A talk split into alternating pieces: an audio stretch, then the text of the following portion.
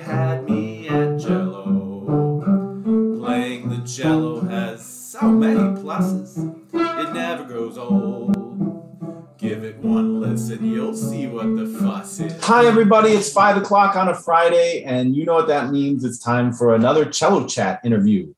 And this month is being brought to us courtesy of MSR Classic CDs. Check them out online at msrcd.com. A wonderful collection of audio recordings there. And thank you for your support, MSR.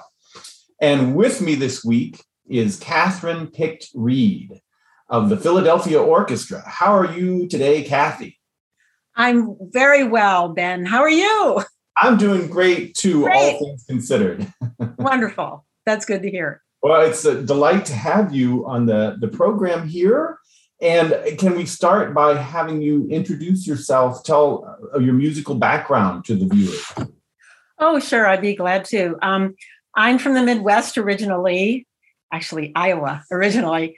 Um, my mother was a music educator and uh, she was a pianist. And as I discovered later in my life, she also played the cornet, which is interesting. But um, yeah, so she taught in the Iowa public schools until she got married and um, started having a family, and then pivoted to teaching piano in the home. So we had an endless stream of young kids coming in for lessons. And as a tiny child, I would sit on the floor and watch this, and I was just fascinated. I thought, wow, this is the coolest thing ever. Look at all these big kids doing this. This must be the thing to do, you know. And so I started pestering my mother for piano lessons when I was about four. And she gave me some fun little books to play with for a while. And when she saw that I still had interest at the age of five, she said, okay, we're going to start. So that's that's how it all started. And also, um, I heard a lot of classical music in the home from an early age. My father was an opera nut, hmm. and you know, we had a beautiful hi-fi stereo vinyl at that time, and so he had all kinds of of um, recordings, and we listened to the Met every every Saturday. You know, so um, it was a subtle way of indoctrinating all of us kids. so so we all got piano, and then um, I ended up uh, we ended up moving to uh, Madison, Wisconsin when I was about nine or ten and that's when we all diverged into string instruments. And I think looking back on it, I think the funny part was that um, my mom said, you know, I've been through the music education thing for years and I've listened to young kids, you know, learn the clarinet and the trumpet and the flute. And it was just too much. I don't want to have that in my home. So we're all gonna all my all the kids are gonna learn strings. Well, that's still kind of the same process. Um, so so I think that um, one of the things that drew me to the cello, besides the beautiful timbre, was listening to a lot of recordings at home. I I think we had all the Janos Starker Bach suites, and also um, living in Madison, a university town um, there was a there was a lot of um, ability and, and um, offerings of concerts that you could attend. And I do remember at a young age hearing Zara Nelsova, and that kind of did it for me. Mm. Plus, I was like, oh, there's a woman up there playing. Oh my God, that's so cool. Yeah. So fortunately, I was able to start private lessons with the cello right from the get go, and I think that helped with my with my progress. Mm. And then the other wonderful thing that happened in Madison when I was, I think, about in eighth grade was that Marvin Rabin came to town from Boston and started the Wisconsin Youth Symphony Orchestra. And both I and my brother were able to play in that orchestra for about three or four years. And that was absolutely incredible because not only did you have that experience, you you got to play with all the best kids from 50 or 60 miles around Madison. And um, it was really an amazing, amazing experience. It really was fantastic. And actually, I stayed in touch with um, uh, Marvin's son, David, um, from then on. We're still in touch. And um, I, I reconnected with Marvin later in his life when both I and my brother were in Philadelphia. And he would come to Philadelphia and visit us, and we'd talk about the old days and reminisce. He was quite an unbelievable individual. He had a memory like a steel trap. He knew everybody in the industry, everyone. And even at an advanced age, he would travel and give seminars and lectures about youth orchestras and things like that. So those were really um, very special memories for me about him. And and then when I reached college age, I did a couple of years at the University of Wisconsin in Madison, and um, Otto Werner Mueller was there, who was just one of the one of the most amazing teachers of orchestral repertoire for college age kids. I mean, I learned the Rite of Spring with him when I was 18. I will never forget it. And I'm telling you, it saved me when I got the job in Philly and there was Rite of Spring. And I was like, wow, that's been ingrained in my brain since I was 18. I mean, he knew how to take apart a piece and put it back together just better than anybody you know at, at a real college level it was just fantastic and we did a lot of other uh, really great work Mahler first and um, petrushka a lot of sibelius we we had a wonderful horn section then too so it was it was really added to my uh, orchestral education that started with WYSO. Yeah. So uh, let's see. I, I ended up transferring to Urbana Champaign, University of Illinois, for a couple years uh, to study with a teacher that I had met at a summer festival. And then while I was there, I heard from my brother about Neikrug and um, went to a summer festival in Claremont, California in 1974 and met him. And that was unbelievable. I can't even describe it. it was just, um, I never met a teacher like him before and to to experience him and also to see what he could do with other students in a master class convinced me that I had to somehow get to Boston and study with him. So it did it did happen fortunately and um, I ended up going to grad school because he said that was the the best way to have regular lessons with him and um, yeah it was the best decision I ever made. So yeah. one of a kind brain wasn't yes yes, one of a kind brain diagnostically and um, had so many options to choose from based on his analysis of who you were as a person, how your brain worked, what would what would connect, what would create a light bulb moment for you when you were studying. So yeah, it was very unique. So and then was the position at the in the Philadelphia Orchestra and teaching at Temple were they around the same time? Um, not exactly. No. Uh, when I first got in the orchestra, it was um, I think it was 1979, and actually it was a process. Uh, in 1982, I started teaching at the New School of Music, which no longer exists. They ended up merging with Temple uh, in I think the the late 80s. And therefore, because I had that relationship with the new school, I got merged kind of as well. Um, and um, also uh, in just working with and meeting these incredible musicians in the orchestra, um, I was able to create this um, uh, cello orchestra repertoire class at Temple that I that I teach every spring, which is a lot of fun, you know. So, yes. Well, let's use that as a jumping off point to talk a bit about uh, on the one hand, there is a movement in the country, a rather strong one, I think, in a lot of music departments to acknowledge the fact that the number of string players, cellists in this case, that they're putting out and the number of job openings in the full time symphony orchestras just don't line up. Mm-hmm. So, okay, how can we prepare people for not only teaching but this entrepreneurship to try and find ways to to gainfully make a living?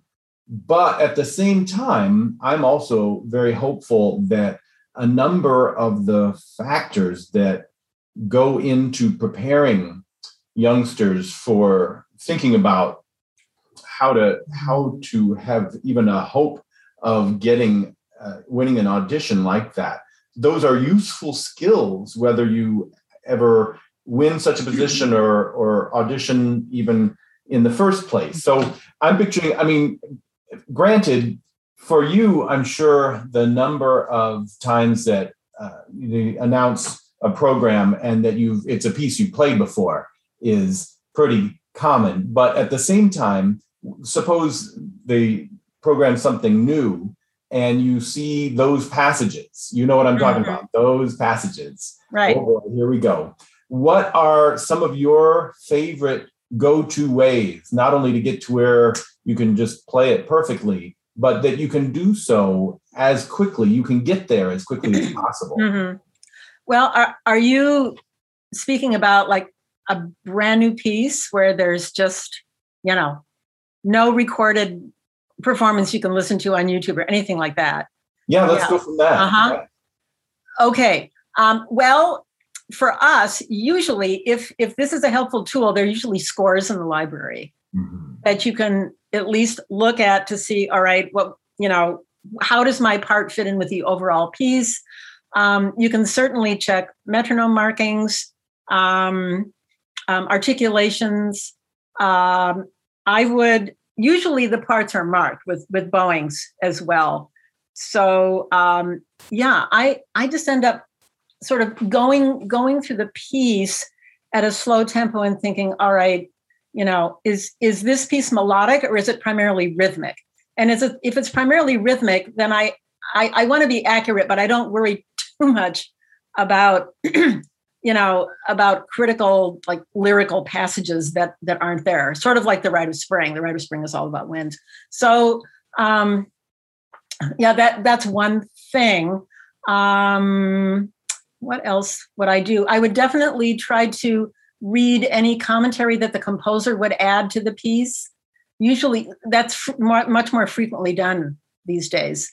You know, about certain, I don't know, articulations or unusual markings that you may not be familiar with and not sure how to how to do.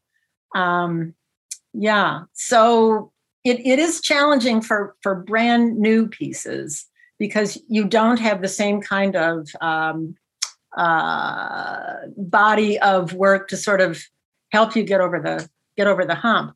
But I mean, you you must perform new works as well, right? When you're when you're uh, yes, planning programs. I suppose maybe here we can branch over a little bit, and because I mean, you're right. When it's a when it's a new work, there it's different pluses and minuses, isn't it? On the one hand, there's not the the history of resources, but there's also the living composer to be able to ask is is nice. Yeah, I, I was more focusing on how do I prepare before the composer even oh, shows yeah. up.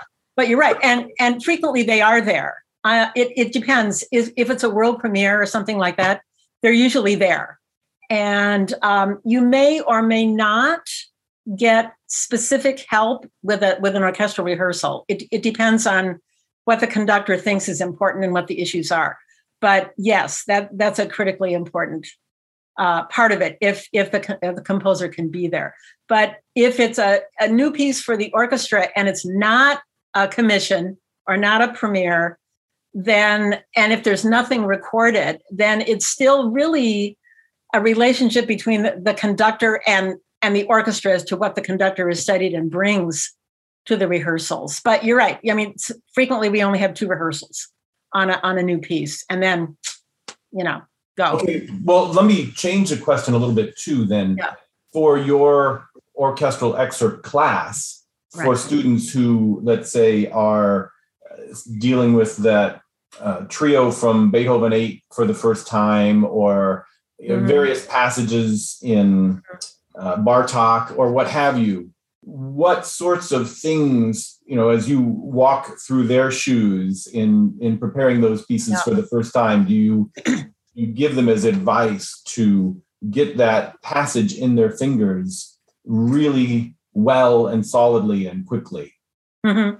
Well, before each semester, I choose a body of excerpts and get them to the students either you know actual paper copies or pdfs so they have a chance to look over what what they're in for basically and there these parts are bowed and fingered as i you know i mean i the philadelphia bowings are there the fingerings are more of a personal issue and i know you've been deeply involved with um, with various aspects of fingerings. But we do we do go through that, and I try to show them this is how I finger it because you know, and give them the reason. And I would also say to them, now, do you have a different idea about this passage? And if somebody pipes up and says, yeah, why can't we finger it this way? And then then I'll explain. Either it's it, you know it's awkward or you're changing strings to a different timbre and it doesn't fit the line or something like that you mm-hmm. know so they have that understanding and then then we work on the appropriate tempo and the expressive quality a lot of these kids they still I, I encounter certain attitudes about orchestral excerpts like here's my concerto or my sonata up here excerpts can be done here. And I, I, I constantly let them know. I said, look, when you're taking an audition, you have to prepare these excerpts with as much care and and involvement and musical expression as you would a Bach suite or a Beethoven sonata or or you know a Dvorak concerto. It's it's you it's so competitive, you know, and you have to show that you're bringing that musicality and that insight to your audition. And so that's that's a lot of what we emphasize as well.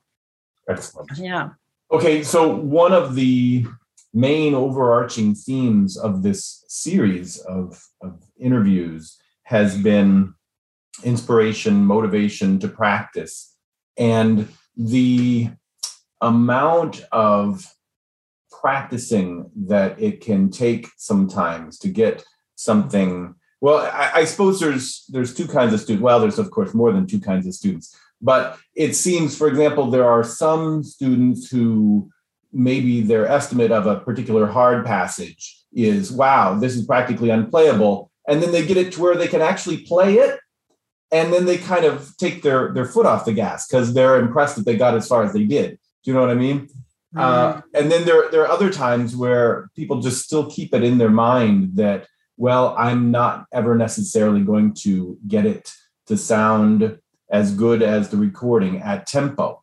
And I think one of the things as we try to either increase our practice time when we're at a young age or uh, just figure out how what we should be doing in our practicing there's something about when you can be armed with uh, uh, knowledge of a trajectory with a particular passage as it goes from very awkward, very clunky to wow, look at me, I own that.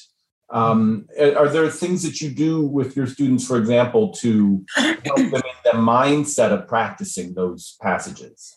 Yeah, I think a lot of that can happen in the lesson itself. If you can focus in the lesson on, all right, you're having a problem with this piece, and here's the problem. It's either, you know, with your right hand, with how you approach the string, creating a beautiful sound, sustaining uh, all the way to the tip, whatever. Or, you know, it could be a number of things. Work with them on smooth bow changes or, you know, uh, how the how the weight flows through the hand, that kind of thing. Um, and if it's left hand, in fact, I have a student right now who's very sort of, as Nike would say, collapsed. you know, and so the process is get them up, right, and then have them sort of renew their relationship with the fingerboard, you know, so that they feel like they can get anywhere they need to get with the fingerboard. And what does that mean about the position of your left arm and how to get over the side of the cello and all that kind of thing? Because, you know, it's easy to get saggy. So, having looked at that, then if they're trying to increase their speed to play faster, maybe, um, yeah. Remember that exercise Nike used to do? it was kind of the the lifting exercise. Yeah. Yeah, that that one is a good one. You know, and then just telling them, look, you know, for for coming down, just let gravity take you. Like if you're doing this, if you're impatient, waiting for somebody to show up or something like that, you know, and to show them that there are ways to make it easier. There are ways to get rid of the tension, unnecessary tension, to make playing easier. And the same with like shifting if they're trying to get a really high note.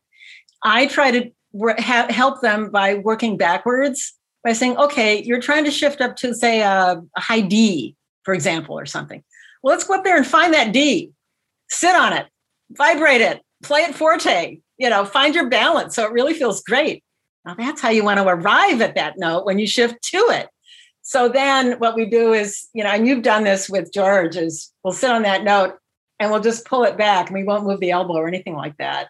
And then I'll say, all right, your elbow was normally lower, I'm sure, in a lower position. So before you shift, you know, you've got to bring the elbow up. And, you know, the whole, the whole um, uh, process of, as you know, um, preparing the shift and and we i work through that with them and i figure if i can get them to do it in the lesson whatever the problem is then hopefully they'll remember what it feels like and they can take it home and i also tell them look if if it's not working for you you know connect with the left side of your brain. Like maybe you need to set up a mirror or something so you can watch yourself. And i said I, I tell them i said this is i used to do this all the time and it's it's amazing what you think you're doing and when you actually see yourself playing it's like oh my goodness i look like that? Wow you know? So i think it's just re- really great to to have that visual feedback in a way but yeah the challenge is to really make your students their own best teacher when you're not around. That's that's the biggest biggest challenge. And i think maybe one way to help is to say all right these are the things you need to work on this week to try maybe just two or three things to improve and to see if you can address those every day, even if it's five minutes, seven minutes, whatever, you know, on each concept to see if you can make it feel better, more relaxed. And I tell them if they're trying to, to play something and it doesn't feel good anywhere, stop immediately because that's how bad habits are are formed. And you know it, it's it's amazing what kids are able to do in spite of themselves. I'm sure you've seen a lot of that. It's amazing. Yeah right right now i have a student who has the most um, tense tight grabby left hand thumb that i've ever seen in my life. And i'm i'm trying everything. So if you have any ideas i'm open. It's yeah.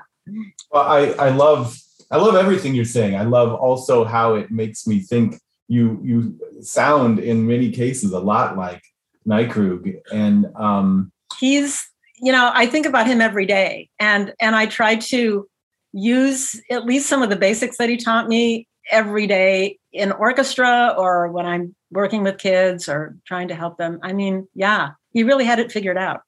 Really did do you have any i mean you and i got to share a, a number of stories and some of the other former neikrug students in this grad article i guess it was yeah. just last year but um, do you have a particular favorite anecdote you'd like to share with the viewers about uh, studying with with george wow um, there's one i mean you know how george could be he could he could really be kind of brutal at times.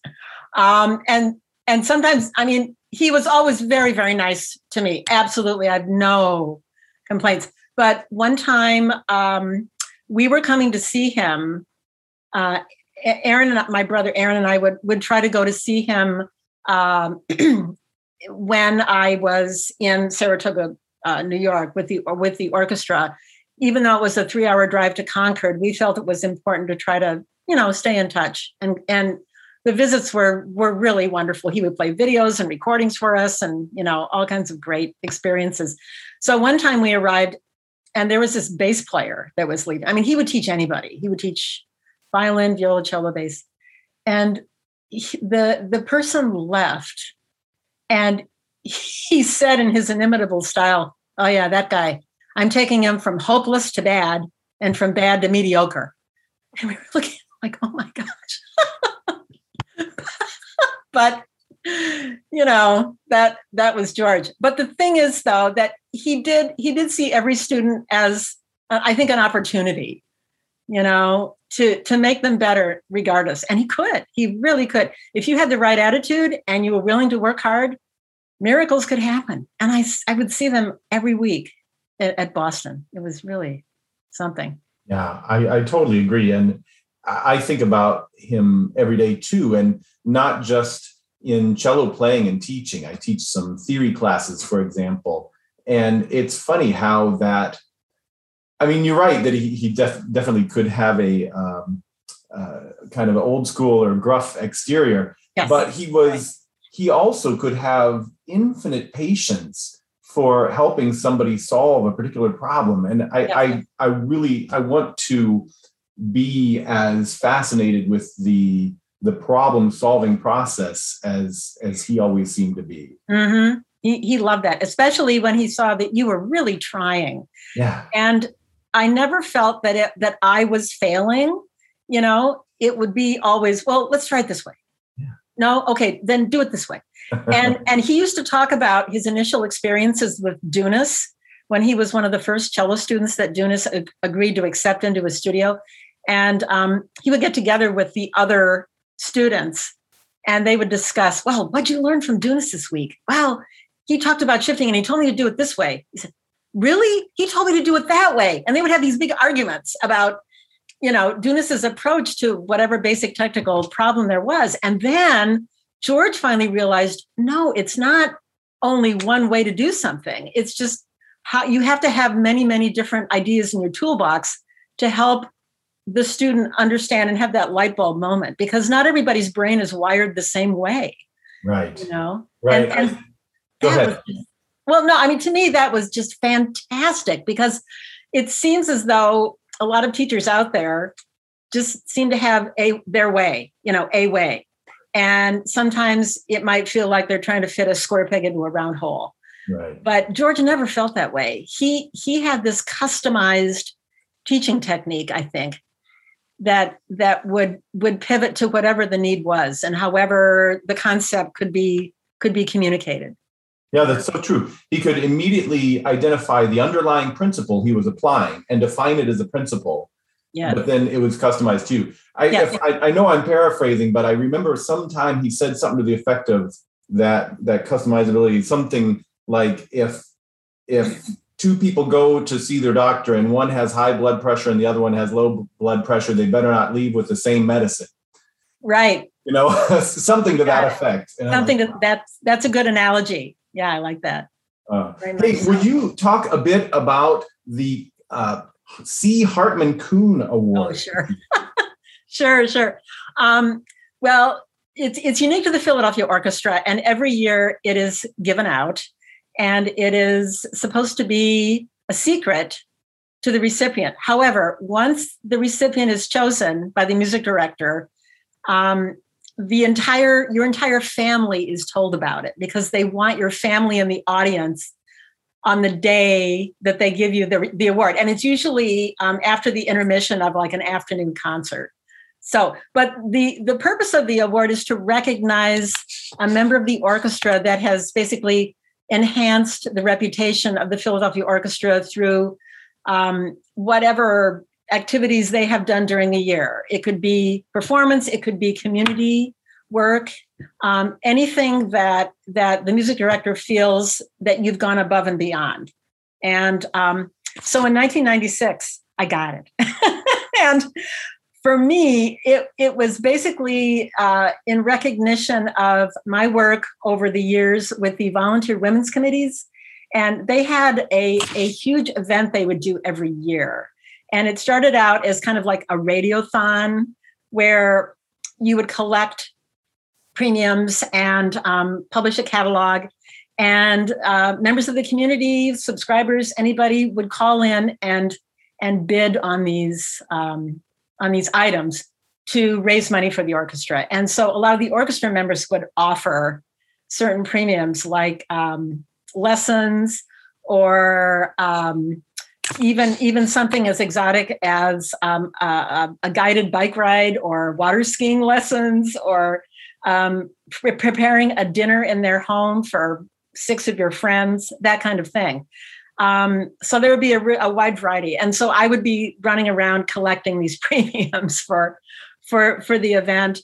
And um, at one point, uh, well, we we had a collaboration with a local radio station that um, it was a classical station, but they did have advertisement.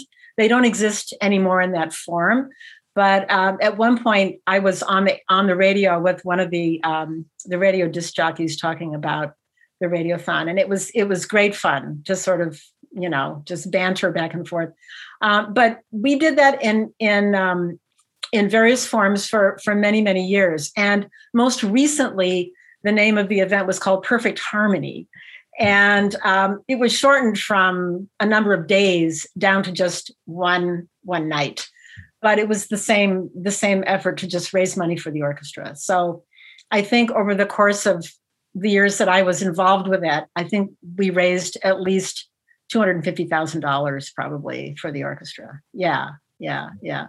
But but it was really a great surprise. And i was so thrilled because at the time that i got the award wolfgang sawallisch was our music director and i have to say that over the course of my my career he was one of the greatest conductors that i've ever worked with absolutely in every way he may not have been the most um, dynamic and the most interested in social outreach but as far as a musician goes, he was at the top of his game. I mean, rehearsals were absolutely incredible. And that is what really matters a lot to, to me and my colleagues is what happens in rehearsals when you really make the donuts. You know what I mean? I mean, concerts are one thing, but establishing that relationship and getting a greater understanding of your conductor's knowledge and breadth of experience and what his vision is and how he wants to get his ideas out of you and, ex- and express them is just incredible really, well, really and because i think it's impossible for that not to translate to the concerts as well yes right but but working through all of that was just so amazing with him and you know every no no one's perfect but he he had a special affinity for brahms and strauss and mm-hmm. dvorak in particular and um, yeah, those and and actually Bruckner as well. Those performances were absolutely electrifying. Really, wow, great. I know. That's tremendous. All right. Well, and what about upcoming performances or projects? Well, let's see. We are well, let me let me just say say one well one couple of things. Uh-huh. Um, last year with COVID, um, you know, it was difficult for everybody. Um, so we kept going by uh, uh, creating something called the digital stage on our website, so that our audiences and our donors could say, "Oh, they're still performing. They're still putting stuff up." You know, so we can see them and be aware that we're still here. And then um, later in 2020, we started gathering and recording and putting new new material up. So we're going to continue to do that. Um, we are uh, performing still, but it's in kind of a, a, limited capacity. We're still doing shorter concerts with no intermissions, that kind of thing. Um, but as the year goes on, we're hopeful to start back with longer concerts and and actual intermissions if we can do that safely. Um, we're hoping to tour for a week in the Midwest in early March. We're hoping to resume our summer schedule of going to Vail, Colorado in July for 10 days for that festival, and going back to Saratoga, New York for the three week festival up there at, at uh, Saratoga Performing Arts Center. And after that's all finished, we're planning on doing a full festivals tour of Europe. Uh, fingers crossed. Yeah, I know. Yeah, yes. so those are the big orchestral events. Um, I'm uh, hopeful that I can at some point go back to in-person teaching at Temple, although they're doing virtual instruction for the first two weeks of this the semester. And also, I've started um, doing a little work with Temple Preparatory Division with my brother. Um, I, I did that last year on Zoom with string quartets, if you can imagine trying to coach. That was quite challenging, but the kids were great and hung in. So this past fall, we were back in person and it was great, really amazing. Um, there, there are some stupendous, just wonderful kids out there that are so talented at an early age. Um, yeah, so that's been very inspirational for me. And um, going forward, um, we're we're in place, we're positioned, and hopefully on the 24th of January, we can, you know, resume all of that. So yeah, um, I I was for many years in a string quartet that performed in Center City and in various locations around the city, but that's been on hiatus right now, and I'm not sure when that can really uh, start up again.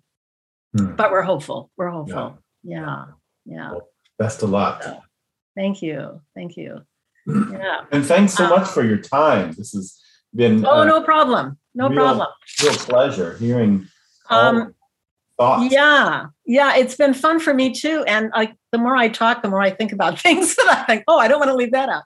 Um, but I would just say for for students too, you know, even during COVID, if to keep them inspired, I'm sure that was an extra challenge for you. Um, I was trying to encourage kids just, you know, if you have the time, listen to great recordings. There's there's recordings of Feuermann out there and Heifetz and just all all the greats, just to get that sound in your ears and to keep it to keep it there as something to strive for for yourself, you know.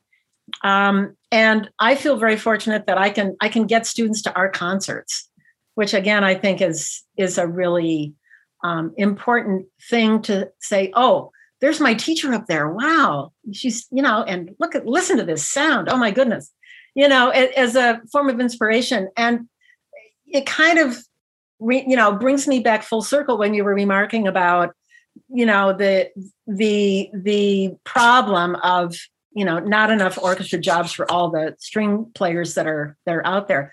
That's true but there still are jobs. And we had even though we were shut down for quite a while there were quite a quite a number of people that retired and left just all kinds of orchestras all over the country. And um, to look now and see that the openings that we have it's it's overwhelming it really is. So i think now more than ever the odds of a student being able to win a position are probably higher than they've been for a while. Just something to think about. I mean when you look at the international musician trade paper and see all the auditions that are finally starting to open up it's it's truly it's it's really heartening in a way you know? Yeah. So. That's great. Yeah, well, yeah. thanks again and um, i look forward to hearing my students reactions and other viewers reactions i always do um, so often i mean just even with the theme being fairly common but everybody's take and perspective and history with cello and music is is all so different i, I just love this variety Yes, it's amazing. And I did listen to quite a number of your previous recordings before doing this. I, I, was so impressed with the variety of people that you've had on. It's really incredible, you know, and also, you know, very, very amazing uh, how these individuals have crafted careers for themselves, being so versatile. And and you are right, students right now they they really do have to be much more versatile. And um, learn skills in college that I never had to learn. So, yeah, that is the case. Well, thanks again, Kathy. I look forward to every opportunity to visit with you. And uh, thank you, viewers, and best of luck with your practicing this weekend and beyond. We'll see you next Friday.